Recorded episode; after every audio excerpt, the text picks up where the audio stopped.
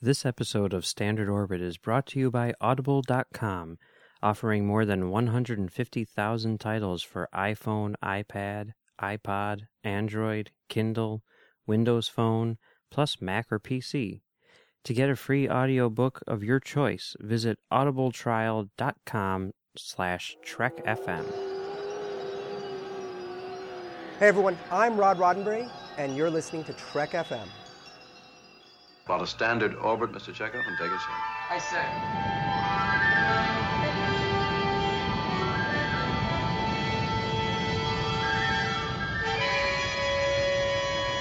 You will obey. It is the word of Landru. Joy to you, friends. Welcome to Standard Orbit, Trek FM's dedicated show about the original Star Trek series. This is a show where we dive into the characters, concepts, cliches, and other things that don't start with C about the original series. My name is Drew, or Landrew. I'm the TOS editor for the network. And with me is Mike from Commentary Track Stars. Hello. And welcome back to Dave Rossi, the visual effects producer for Star Trek Remastered. Hi guys, Thanks for joining us again. We really appreciate it. Yeah, let's This get is- into some Spock. Yeah. Uh, like like Dave just said, we're going to get into another uh, our second character episode where we'll talk about the second in command, the first officer, which I've never understood. Second in command, first officer. Number one, Spock. See, I can't be dramatic with Spock like I was with Kirk. You know, making up middle names for Shatner and stuff. It's just Spock, Spock. Yeah. Jim Spock. so Spock is he is the the cornerstone. Um, if if Kirk is like the head, uh, Spock is is the cornerstone. He is the the logic base of not only the original series, but I would say the franchise. And so we're just gonna we're gonna talk about Spock and how awesome he is. Dave, what are your thoughts on Spock? He's kind of a hack. No, I don't like Spock.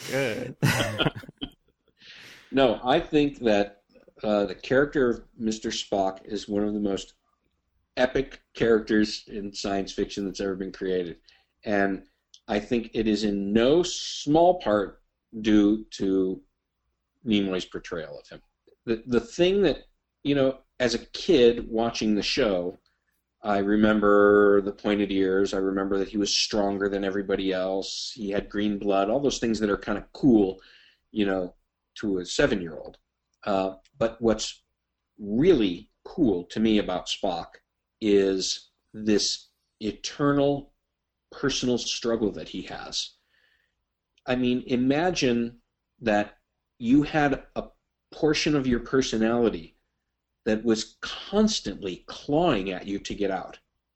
Constantly, even subconsciously, the way you react to things, the way you emote, uh, you know, constantly there trying to get out. And, and this guy, more than any other Vulcan, going through the ritual of trying to, you know, we, we know the story of, okay, that the Vulcans were a very violent race.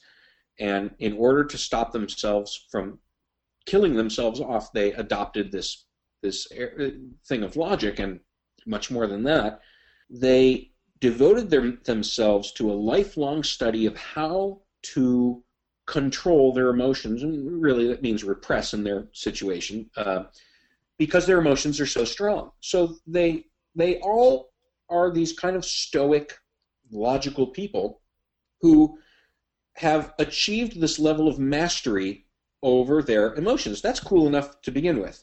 But now you add in the wild card for this one character that one of the most uh, emotional races in the universe, human beings, is half of what he is. So his training, you know, he goes overboard because he, he wants to be a Vulcan. I'm a Vulcan. I, I he kind of through the whole front run of the show until the movies, he is just working so hard to suppress that side of him. And that is the coolest struggle to watch on the show. And and you know, look, we can look back and say, well, look at him in Where No Man Has Gone Before. He's smiling, he's yelling, he's you know, and in in the original pilot, the cage, but they didn't know who he was. You, you got to cut that side of him a little slack. I mean, they didn't really know what the character was. It kind of evolved, and and what he brings to it is just amazing in my point of view. Yeah, I think that that having Spock being half human instead of just we've got an alien, look, an alien, and you know he doesn't have you know uh, antenna or anything like that. It's like, look, he's an alien, but he's half human. I think is one of those things that that I imagine maybe it was just something they just threw in there, but from the very beginning, from Corbomite Maneuver, the first episode that they actually filmed for series, it's there. That that struggle is there and it, it's one of the few things uh, continuity wise that that is there all the time. And it's it's really neat to to to have that from this show that could have just been you know i'm the googly-eyed alien like robbie wrote the robot. I'm the weird guy who just you know states the obvious. Right.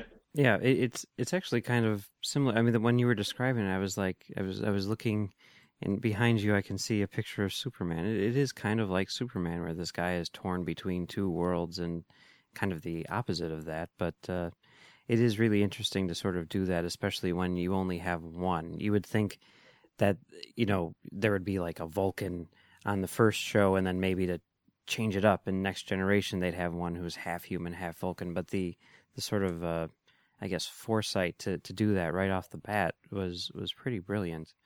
And I, I also totally agree that um, Nimoy's performance uh, has a whole lot to do with, with the character being what it is. I think he, I mean, Nimoy is a, a really smart guy, you know, and he was so protective of that character, and, and I think he thought so much about it that, you know, that really uh, he, ensured that, that that character would be as as good as it could possibly be.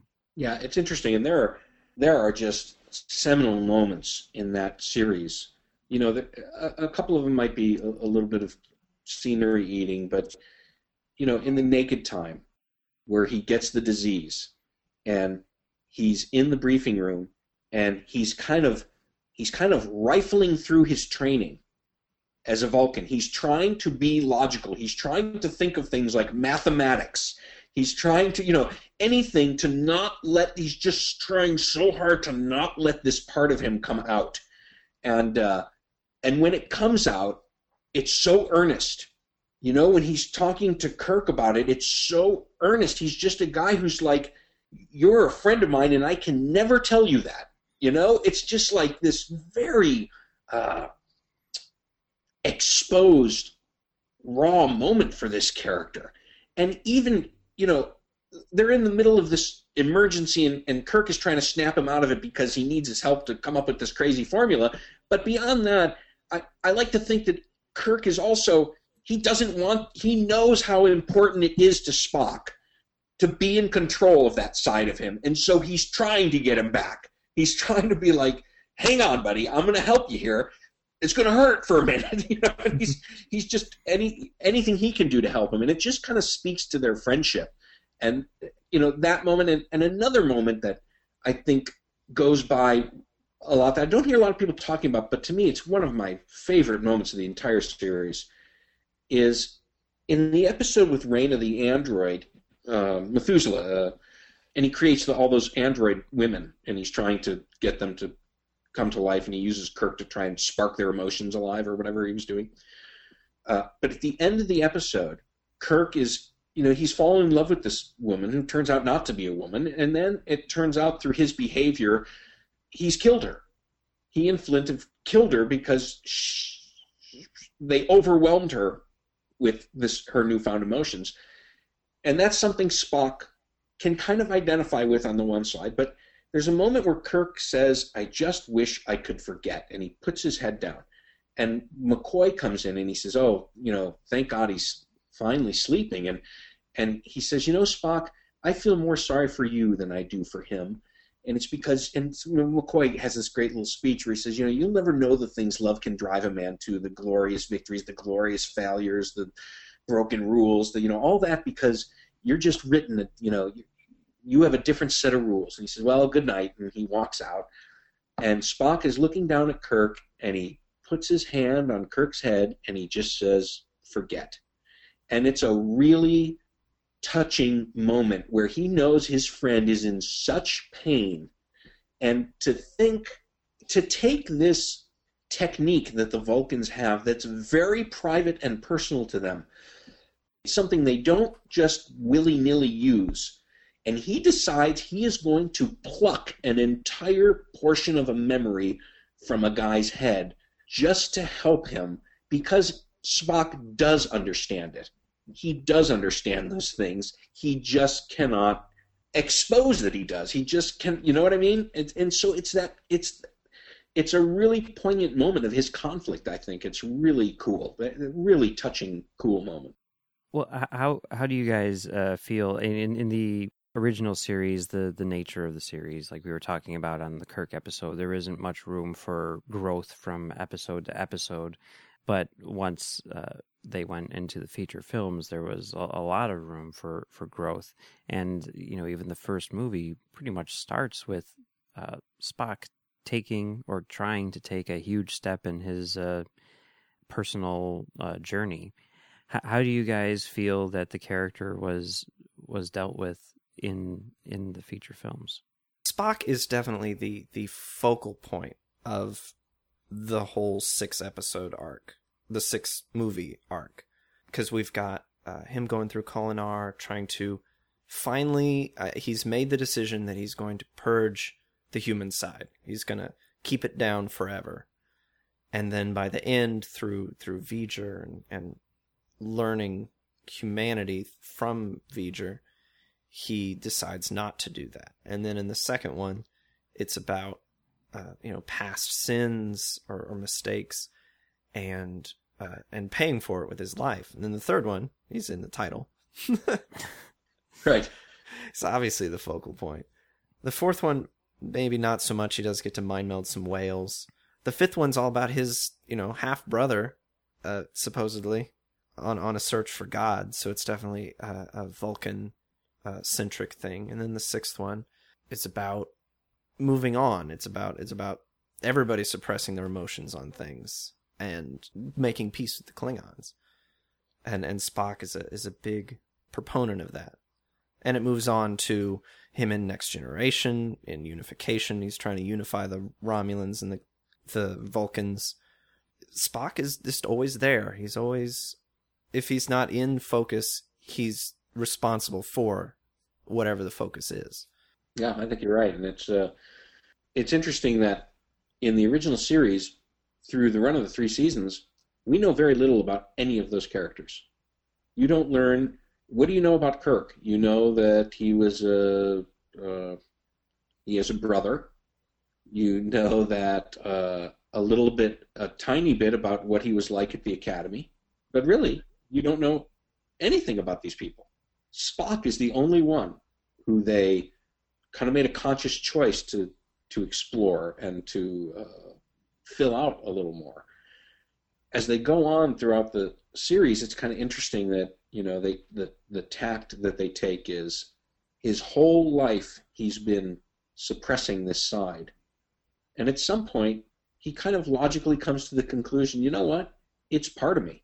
You know, I should embrace it, and he does it in a and Nimoy's portrayal again, he does it in such a kind of natural way where you still get Spock, but he's a little softer around the edges. He's a little more willing to make a joke. He's a little more willing to let the little facets of emotion kind of peek through. And it really rounds him out as a character. I mean, his arc from beginning to end is really fascinating. Well, well forgive the pun. Um, but really well done. Yeah, I mean, like him in Star Trek Six, you know, his conversations with Valeris and everything were are really, really cool to me. I mean, what's the line? You know, logic is the beginning of wisdom, not the end. You know, he, I don't think he would ever say that in the original series, but exactly. you know, he he has you know grown to this point, and he's sort of willing to you know like you're saying embrace you know the human side and that makes him a much richer and in a sense, probably more logical character than, you know, the one that was trying to be super logical back in the day. Yeah. I wonder if that was exacerbated by his death, by his resurrection, maybe. Yeah, that's a weird thing. And it, bothers the hell out of me. I, you know, because it it feels like this piece that just doesn't fit. I don't know. Am I wrong? Uh, How do you mean? well, I mean, you you've got a character who's progressing through the the shows and then the first two movies, and then he dies, and he comes back, and then in the fourth movie he's sort of retraining himself, and it's almost like uh, he's not quite there. You know, I mean, he he's not quite there. He's not Spock as we know him, and then all of a sudden, over the course of like Star Trek five and six, he's He's kind back. of he's back. Yeah, he's back to almost like nothing happened. You know, and maybe maybe that's not true. Maybe that is maybe it is his death, which or in rebirth, which you know got him to the point that he's at in six. But I kind of want to think it's not. Maybe maybe it's something to do with because he had his memories of you need to not, you know, do Kolinahr. You need to not suppress the emotions so much, but but learn to find the balance between them. Uh, maybe in in his retraining, he's allowing himself more emotion, and maybe that's what makes him who he is in six. Yeah, I think, you know, I think him dying was more a contractual What? reality rather than a a creative choice. Um, That's not logical. and so, and so in Star Trek Three, I mean, Star Trek Three is a, a fun movie.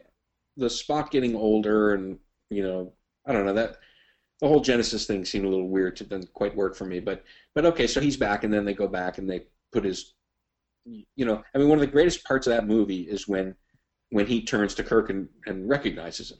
You know, where you realize he's he's kind of Spock back on the back on the trail, and um, and then Star Trek Four, it's Star Trek Four is a capsulated movie in a lot of ways. It's it has wide audience appeal. It's not a Star Trek movie per se. I mean, there are the trappings of Star Trek, but it's not really a or or, or maybe it is in in, in the, the purest of ways. You know, crazy story about we we've got to get the whales and and it speaks to you know how we treat our world and you know all of that. But for the character of Spock, it's it's fun to see him being goofy and fish out of water, you know, in a traffic jam. You know, I mean, it's on the bus, you know, just like knocking out the crazy punk rocker guy. And so to me, that movie's kind of capsulated. I I never really look at it as, for some reason, as part of his growth, death, regrowth. It- It's just kind of a weird stutter because by five he's back. You know, he's he's Spock again that you're used to from Star Trek Two. So it's almost like three and four are just kind of these weird stutter steps in between for that character. And I think it's because he just wanted out of the series and then he wanted back in. So, uh, what well, what do you think about the fact that they brought him back? Does that are you, are you glad? Are you not glad? Do you think it was a, a bad idea or what? I don't know. I, you know, more Spock the better. Wait, when you say bring him back, what do you mean in after Star Trek Two? Correct. Yes. Yeah, um, yeah, I, I love the character. He, he's. I don't think you have a full Kirk without a Spock and McCoy. Right. Mm-hmm. Kirk is Kirk is my meat and potatoes, and Spock is the potatoes, and McCoy's the meat. I mean, it's you. You don't you don't have a Kirk without those two guys. Damn. Well, uh, here's something which I, I just uh, uh, found out uh, in talking to Marc Cushman about his, his books. You know, these are the voyages. I never knew this. This blew my mind. But apparently, there was like a contractual dispute going on between Nimoy and, and the studio in between seasons one and two, and it came very close to there being no Spock in season two of that series Wow. uh, how and and then also I guess one of their th- thoughts was to bring on David Carradine as a Vulcan as the replacement Vulcan, which blew my freaking mind. But regardless, Vulcan okay. so if how do you think the show and the franchise on the whole would be different if that had happened if we only had one season of Spock would we still be talking about Star Trek today Well, um, I, that's an interesting. That's an interesting uh, thing to think about. Look at the Doctor Who franchise. Every few years, they change the main, the title character of that series. and it's kind of thrived and and resurged, and it's super popular right now. Uh, so I don't know. I, I I don't know what you know. The it's the butterfly flapping its wings effect. What would that change have? How would that have changed everything? I don't know. It's a, it's an interesting story to to kind of ponder. Would you guys be cool with a David Carradine Vulcan on board? By all accounts, I think that they would have just done a find and replace on the scripts they already had written. You know, Yeah. changed a couple things there, and now it's Zahn or or whoever, whatever they would name that character. And I think that we would be, I think we now looking at it would be okay. That first season we had that Leonard Nimoy guy, but then something happened, and now now we've got David Carradine, and he's in all the movies, and Yeah, it's hard to think about it because we know Nimoy so well. hmm But I think we're so far removed from the time frame. I think at the time we all would have been upset if we were as big fans as we are now. But coming into it, at least for for Mike and I, uh, coming into it so far removed from it, I think that we would have eventually been okay with it. And I think as long as they had kept the quality of the writing up, that yeah, there would still be there would still be Star Trek. I mean, I could totally see being okay with it, but I'm just wondering if, like, I mean, I don't see it as being as big of a deal if, let's say, you know, uh, Star Trek Phase 2 had come about and there was no Spock, or they continued the movies without Nimoy after, you know, Star Trek 2. Like, I think that it could survive that, but the like losing Spock so early on in, in that show's development, I'm just wondering if it would have still had the impact that it, it had that it that it has had. I mean, we'd have no amok time, right? I think it would really depend on the performance of the new Spock and the writing. Mm-hmm. Mm-hmm. Yeah, I guess. uh, Yeah, it's hard to tell what what we would have gotten in its in its place. But like you were saying, I, I wonder what it would do to Kirk. I mean, I guess they would have tried to make him the the replacement Spock, but that relationship would be gone. Of course, they probably would have never mentioned that. But I don't know. It's weird. It may have been oh look it's my old friend so and so we went to the academy together and they you know Mhm. have this backstory Right. Yeah. I mean, we were talking. I I just mentioned Amok Time. I, I'd have to say that's my favorite Spock episode. I did- do Do you guys have a favorite? Is there one where, where he, he really stands out as a as a character? Not just like a single moment, but like an episode on the whole, where you're like, if you were to s- say like, if someone didn't know who Spock was, and you're like, you want to know Spock? Here's Spock. What what what, what would you show him? Oh, I, I think Amok Time is probably. Yeah. Uh, I would say a, Amok Time or um, Journey to Babel is probably the, the two choices I would give.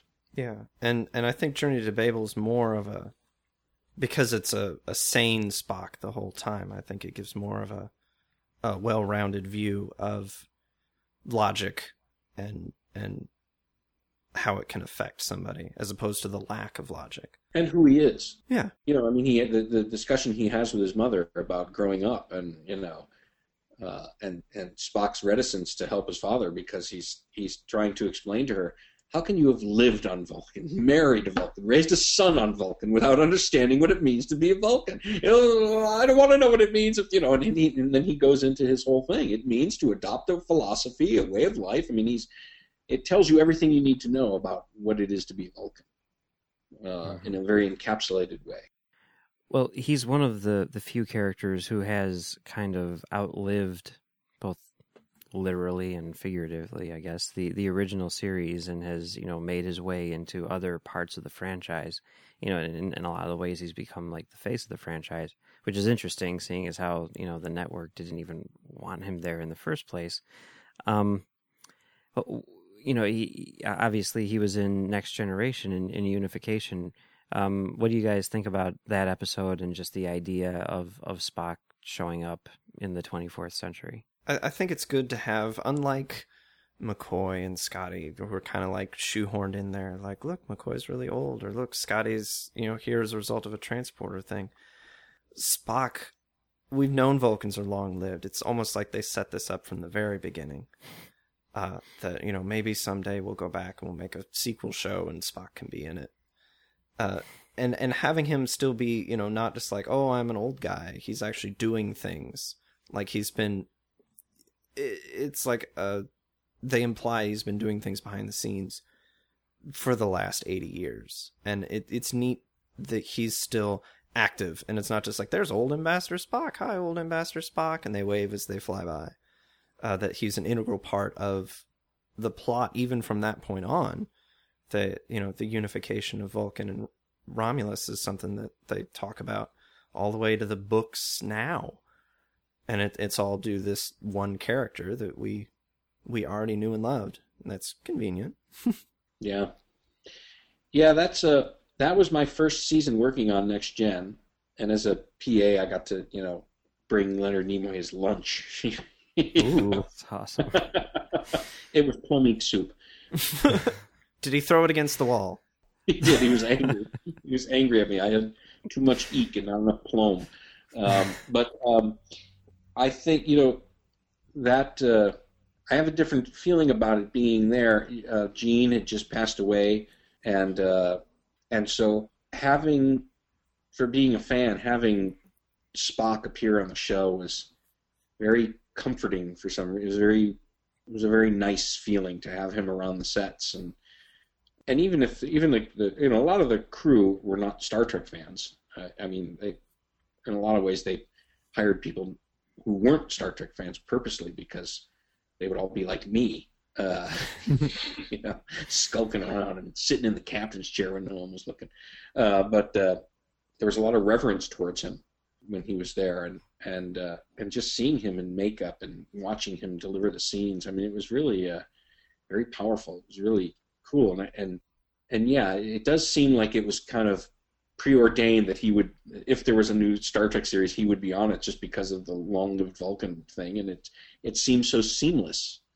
It seems so you know right that that's that he would be doing something like that. He would be working towards something. So it was very it's very cool. And the way that they were like, kind of able to tie it into Star Trek Six, which of course I'm assuming is why he he was on there in the first place and everything. That that was really cool too. It's um, I mean I, I don't know how I feel about the that particular episode on the whole. I don't think it it, it works as well as as it could.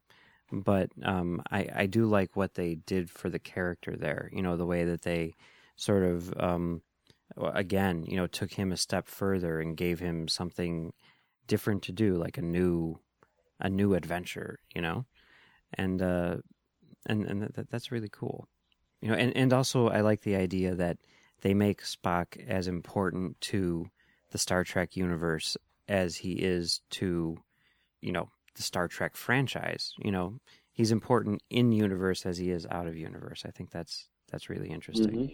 Yeah, because if you there, you can argue that every every ship was having adventures like the Enterprise, and and it's only it's only occasionally do you get you know like oh you know Jim Kirk he was awesome, but to to have Spock, you know, be as important as we imagined that he is, uh, is really good for, uh, just justifying your love of the original series, I guess. There's a there's a great there's a great moment in Amok Time where where Kirk says to him, "You've been called the best first officer in the fleet," and it's like interesting to think that there are officers in Starfleet way up there going, "Don't you dare let that guy go." yeah. Don't let the Vulcan go, dude. That's the, that's a good guy to keep on your staff. yeah, that, that's interesting. Yeah, and then you know I, I do like the fact that they made him you know captain of the Enterprise in in the movies. You know that that's that's a kind of cool uh, thing too. Yeah, it's something that you forget because you know immediately Kirk gets Yeah, demoted and takes over the Enterprise, but he was captain of the Enterprise. Yeah, yeah, it's cool. And then, of course, you know, after Next Generation, he was brought into the uh, he he was the link between the Prime universe and the and the new JJ verse, which I personally you know think is is really cool, and uh, uh, I th- I thought it was very well done. Um, I know that can be debated, but whatever, you know. It's not and not, it a- is- not an argument for here. um, if if nothing else, it is kind of comforting to see you know Nimoy back back in place there. And Sure. uh, um, one one other thing about that, just kind of going back to uh, how he's grown and, and how he's presented in Star Trek Six, I think you know you kind of see that in in these in these new movies too. And even though it's only little glimpses, it is kind of uh, you know nice to see a few more uh, scenes with fully developed Spock, if you want to call him that. You know that we do see in Star Trek Six. And he is trying to save Romulus, so it's still a sequel to Unification, even. Yeah, Sure. yeah, they bring that into and everything. Yeah, I think that's cool. I think that I think in the in the new feature films, they've kind of taken a shortcut with the character in that where while he while the actor is portraying him as this, you know, kind of cold stoic Vulcan, he's you know dipping his feet in the emotion pool quite a bit. So they've kind of taken that struggle out, and you know they don't have a week to week to week to week to week to week um, chance to let that character grow that way. So, you know, there are obviously choices you have to make thematically in a feature film that you can't do in a, in a TV series. So they've kind of jacked that forward for him. He's he's a little closer, I think, to old Spock than he is to young Spock from the series. I think he still kind of walks that line of of being more Vulcan, but he's a lot more willing to accept his human side. Yeah, I look at Quinto Spock as uh, like Nimoy Spock is half Vulcan, half human. And I look at Quinto Spock as half human, half Vulcan. That he's more accepting of his human emotions. Uh, that would be neat if it was very restrained until he meets old Spock. Like it'd be neat if he learned that from from a Spock who'd already been through all of that but but they just choose to to do that right from the beginning, which is is also okay. It gives us a different view, a, a kind of a what if view of of the character.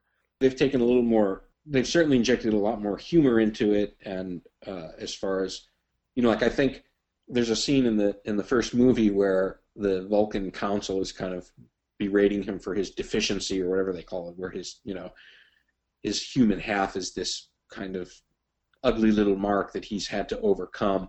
And I think it's the first time we've ever seen a Vulcan, you know, give the sign and say "Live long and prosper," and in parentheses it means "fuck you, old man." you know, Yeah. as he walks out. So that you know that's something I don't think our universe Spock would ever do. Where in this universe he's a lot more uh, he's uh, prone to be a lot more volatile in a controlled way. Yeah. And I think that that's kind of necessary, you know, when you're making movies and you don't have, like you're saying, a, a weekly show in, in which to develop the character. You need to have that accelerated growth. You know, every every step needs to be a big one. And you know, I know a lot of people have problems with that. I personally don't have any problem with that, but whatever. Well, I, th- I just think if you look at them as two, they are two separate. Wor- you know, it's like the mirror universe. hmm Yeah, no, it, it really is like another, yeah, like the mirror. Yeah, you accept the rules of that universe because that's the way that universe is portrayed for you. And you you just have to either accept it the same way or not. It's up to you. But you know that's the way to do it. And there's a lot of uh, hatred. There's a lot of negativity towards what those guys are doing because they've they've obviously decided to to make it a much more uh, kind of action packed, epic scope kind of thing and that's how they want to do Star Trek. So it's it's it's not like there's not room for other interpretations. But no, whether you whether you like them as feature films is another thing.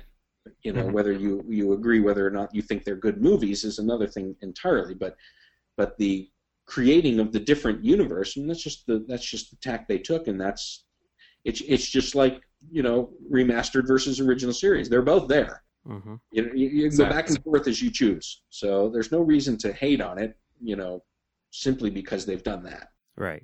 Don't need to hate on its existence just because it's Mhm. there. Yeah. Right.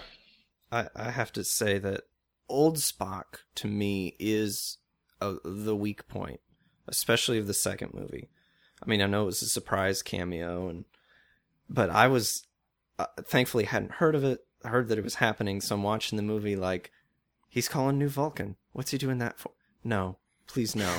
no, don't do this, because I made this exact joke before before the movie came out. Like, what if they put new Spock? And it's like, what are they gonna do? Call him up and say, "Hey, have you heard of a guy named Khan?" And and Spock be like, "Yeah, yeah, I totally heard of a guy named Khan. He's totally evil." And that's exactly what happened. I, I took my hat off, threw it to the ground. I literally threw my hat on the ground. Like, you did it. I can't believe you did it. Have you ever seen Honest Trailers?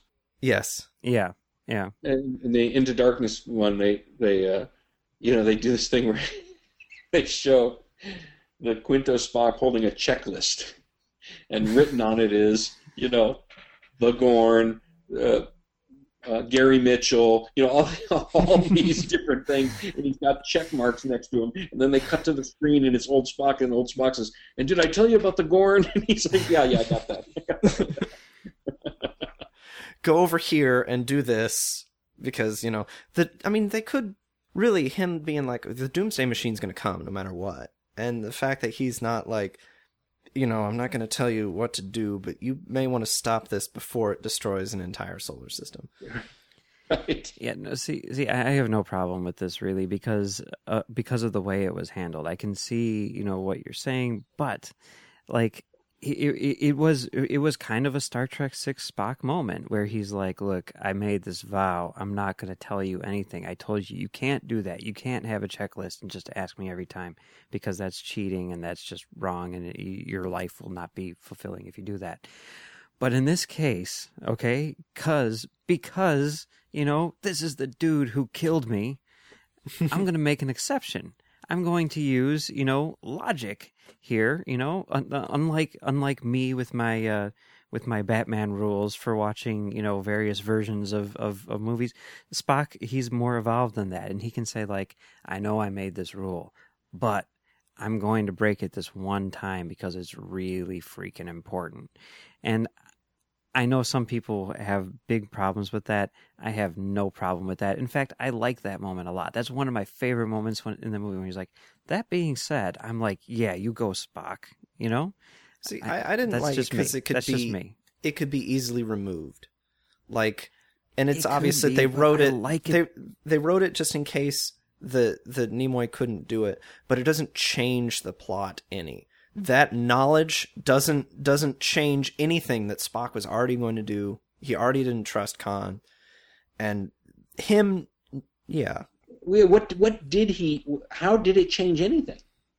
That's the one Well, thing we I don't don't, know understand. Is We don't know what He- he told him though. yeah. After the screen cut away, No, no, right. You you never know what Spock told him, but the ultimate thing was, I'm gonna have to beam down and beat this guy and beat this guy in a moving car, and I'm sure that's not what Spock told him. Spock's Spock's the way that Spock defeated Khan originally was well, one sacrifice, self-sacrifice, but but he also was like Khan doesn't think third dimensionally, which No, isn't doesn't really enter into any of how he's defeated. Well, Exactly. Yeah.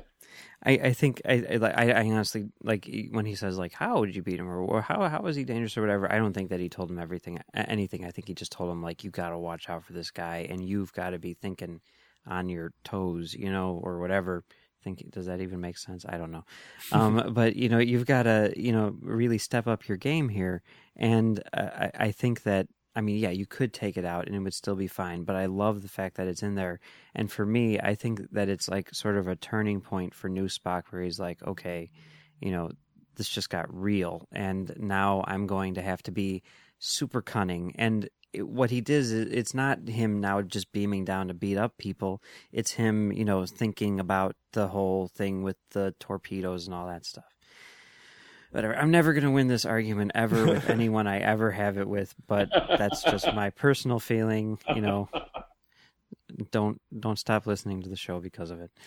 Um, well, Dave, any final thoughts on Spock? Uh, as I said, I think that he is uh, one of the greatest characters ever created. I, I think Nimoy's portrayal of him gives us a very powerful yet subtle, you know, journey that this character is on, and it I- it's he's just a. I keep I, the word fascinating keeps jumping into my head, and I'm trying not to say it, but uh, I, I think he's just a. Uh, I think Nimoy's portrayal of that character, and and I, I'm going to stick to the original series right now because I think that's the real strength of of his performances. Is I think it's just uh, uh, amazing. Just a re- I think it's a, a re- if you are not a Star Trek fan, you're not listening to this podcast. But if you are not a Star Trek fan and you are listening to this podcast, go watch Journey to Babel. Go watch Amok Time. Go watch. I mean, seek these episodes out because they're really, really uh, enjoyable to watch. His performances are just incredible. Drew, any final thoughts? Yeah, I I love Spock, and uh, yeah, Nimoy's portrayal of him is he he seems to be one of the few people who has a grasp of a particular character right from the very beginning, and he took it seriously, and and that says a lot about like you know when you're given these scripts. I imagine sometimes they were like really, but but Nimoy always found a way to to play it straight and to play it cool, and uh, yeah, Spock is great. Yeah. I mean, Spock has never been my favorite character, and you know, whenever there is like, uh, with the exception of probably Amok Time, anytime that there's sort of like a Spock centric episode, I kind of think like, uh, I don't know, and not not that it's ever bad or anything like that, but just that you know, there's so much like mythology there that I know that there's going to be a lot of you know exposition and stuff like that, but you know, when I think about the character character from a uh, more distance perspective, I'm like he is kind of like the guy that I try to base my decisions on in life. Like there have been so many times where you know I, I've been at a crossroads and I'd be like, you know, what would Spock do here? You know, he's the logical one. You know, eh, I, I should really do whatever it is he he would do. I mean, I can't I, have got a line of Spock dialogue engraved in my wedding ring. Okay, so yeah, it's not like I'm not a fan of the character. What What do you have? What is it? it it's uh, it says, "I have been and always shall be your friend."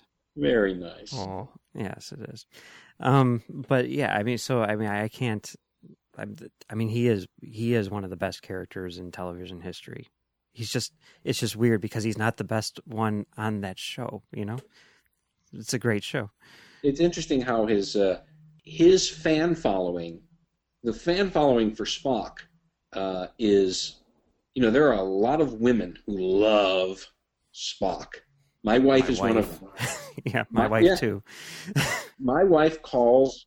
She calls. She says, uh, "You know, I'm his girlfriend. He he just hasn't come out and said it. You know, I mean, it's there's an interesting uh, people, uh, and and it crosses lines because he's also a, a cool male character for guys to follow. You know, where I'm I'm more of a Kirk guy, and Kirk I think his following is mostly men. I mean, he's a testosterone-driven decision maker cowboy. You know, um, but Spock is interesting because he's it's that smoldering emotion underneath that uh, captures the lady's fancy. I think.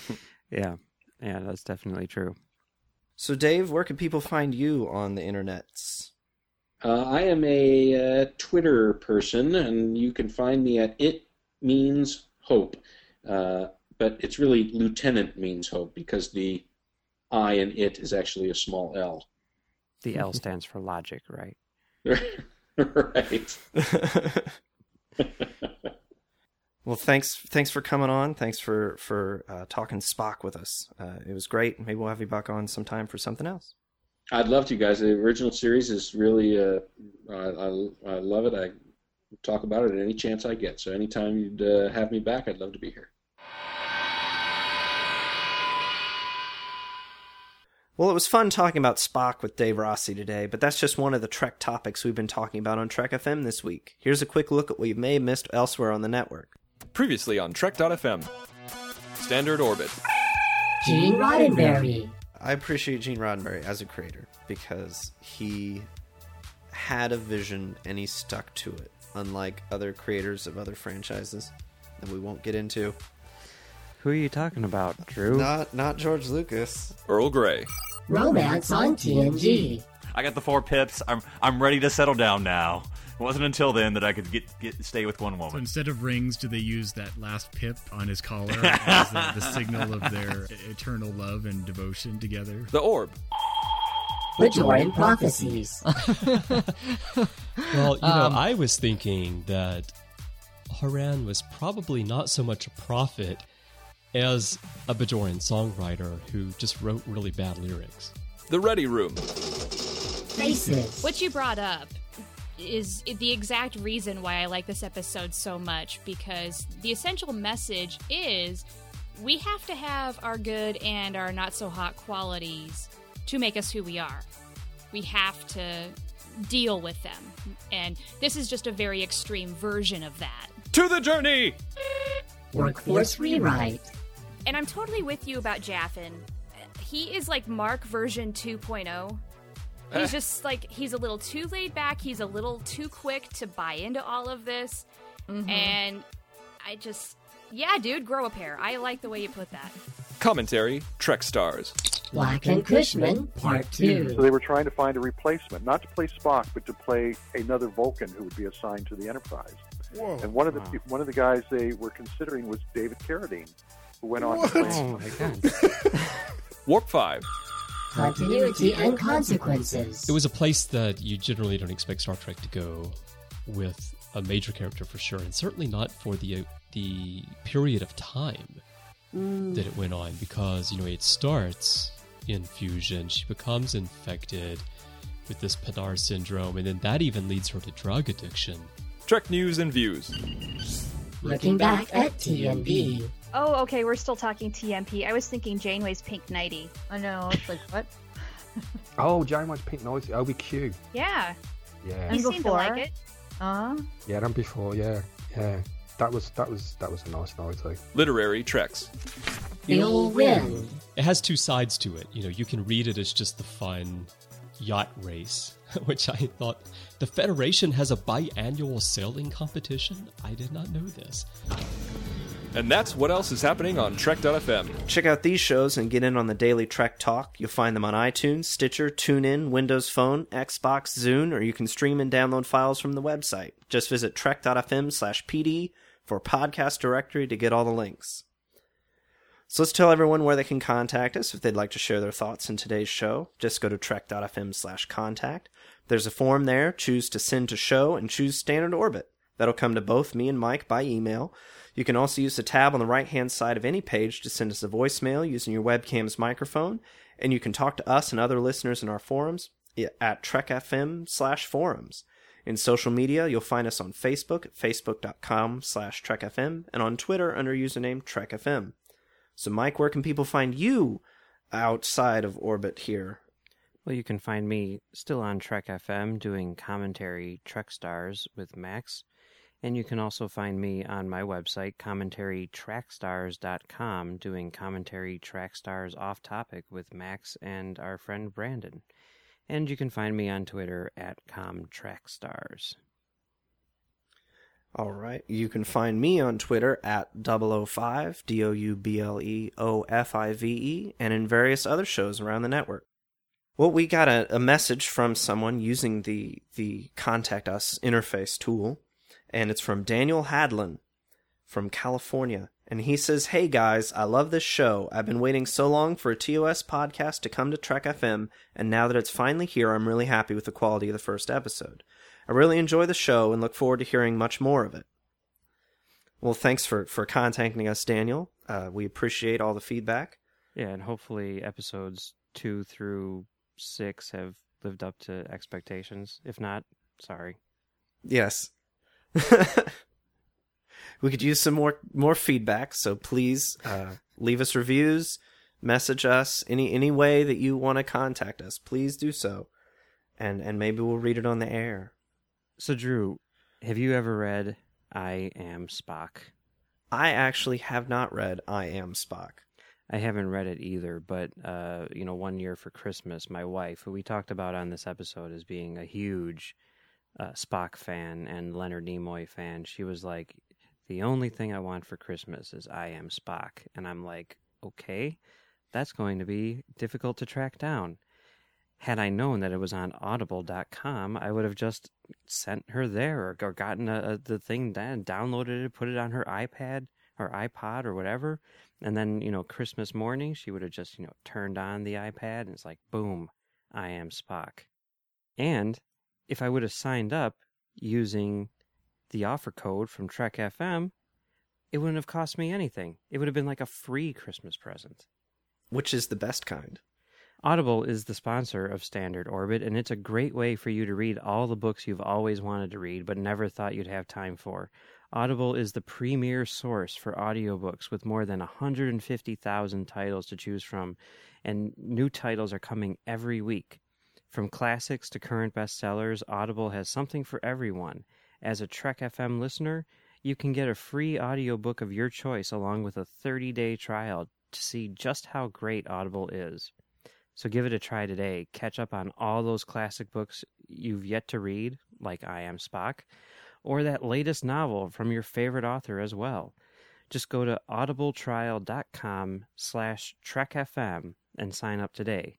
Again, that's audibletrial.com slash trekfm. And we thank you and Audible for supporting Standard Orbit and Trek FM. Well, Mike, it's been a pleasure once again. Uh, thanks for being being the co-pilot of of this this fabulous Standard Orbit show. Yeah, well, well, thanks for for for having me once again. I appreciate it. And thank all of you for listening every week. So have a good rest of the week and keep on trekking. It is the will of Landru. Mr. Chekhov, take us out of orbit ahead, warp factor one. Hi, sir.